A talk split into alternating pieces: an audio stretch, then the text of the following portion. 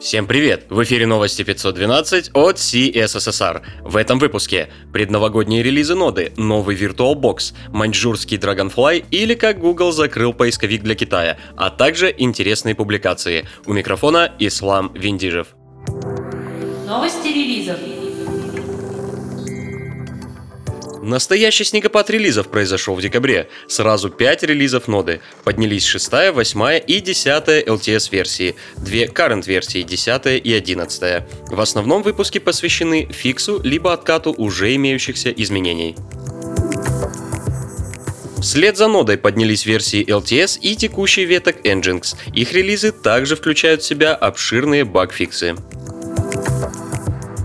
Стала доступна шестая версия VirtualBox. В числе изменений обновленный графический интерфейс, новый файловый менеджер и усовершенствованная звуковая система. Не обошлось и без релиза Хрома. В новой 71 версии добавлена обновленная система блокирования мошеннической рекламы. Кроме того, обновлена работа проактивного слежения за обманными формами подписки и security фича, позволяющая устанавливать плагины только после входа в Chrome Web Store. TypeScript 3.2 в продакшене. С конца ноября уже доступны строгая проверка методов bind, call и apply, REST и spread операций на generic типах и новый тип BigInt. Также появилась доступность наследования конфигов с помощью Node Modules. Разработчики Facebook напомнили, что React состоит не только из хуков и выкатили минорный релиз. В основном изменением подвергся React DOM, был доработан метод React Lazy и по Fiction серверный рендеринг с использованием контекста. Интересные публикации.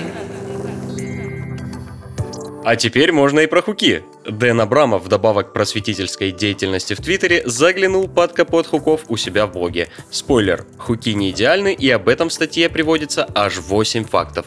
Тем не менее, пока это лучшее решение из всех существующих.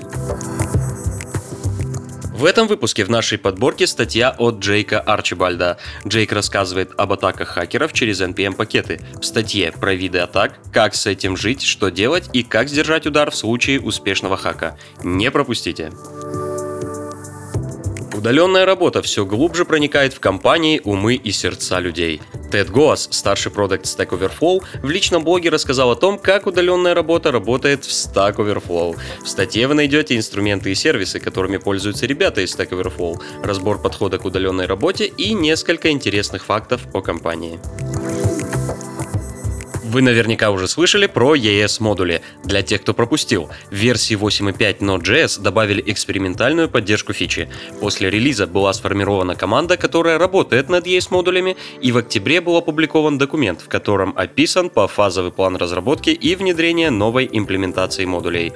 Аксель Раушмайер разобрал этот план и любезно поделился подробностями в личном блоге. Другим новостям. Никогда такого не было, и вот опять. Microsoft готовы признать фиаско браузера Edge. Надежды майков не оправдались, и Edge так и не стал конкурентом большой тройки браузеров. Предполагается отказ от движка Edge HTML в пользу Chromium. Первые сборки на новом движке ожидаются уже в начале 2019 года. Восток – дело тонкое. Google закрывает разработку Dragonfly, поисковика с возможностью цензуры, создаваемого для китайского рынка. Основная причина в процессе отслеживания запросов через сайт 265.com, купленным Google еще в 2008 году. Данные о запросах и их аналитика должны были стать ядром цензурирования в Dragonfly. Участники команды по защите конфиденциальности раскритиковали проект и добились отмены работы с данными 265.com, что таким образом фактически поставило крест на дальнейшем развитии поисковика.